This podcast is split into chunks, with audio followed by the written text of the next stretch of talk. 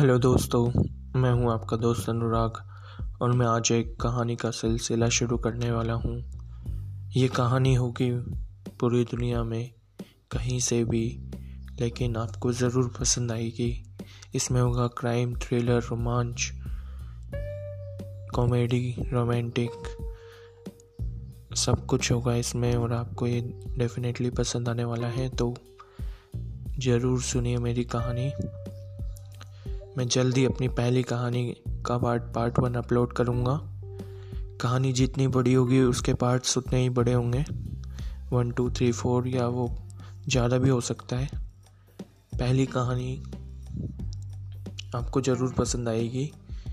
सो सुनिए स्टार्ट कीजिए।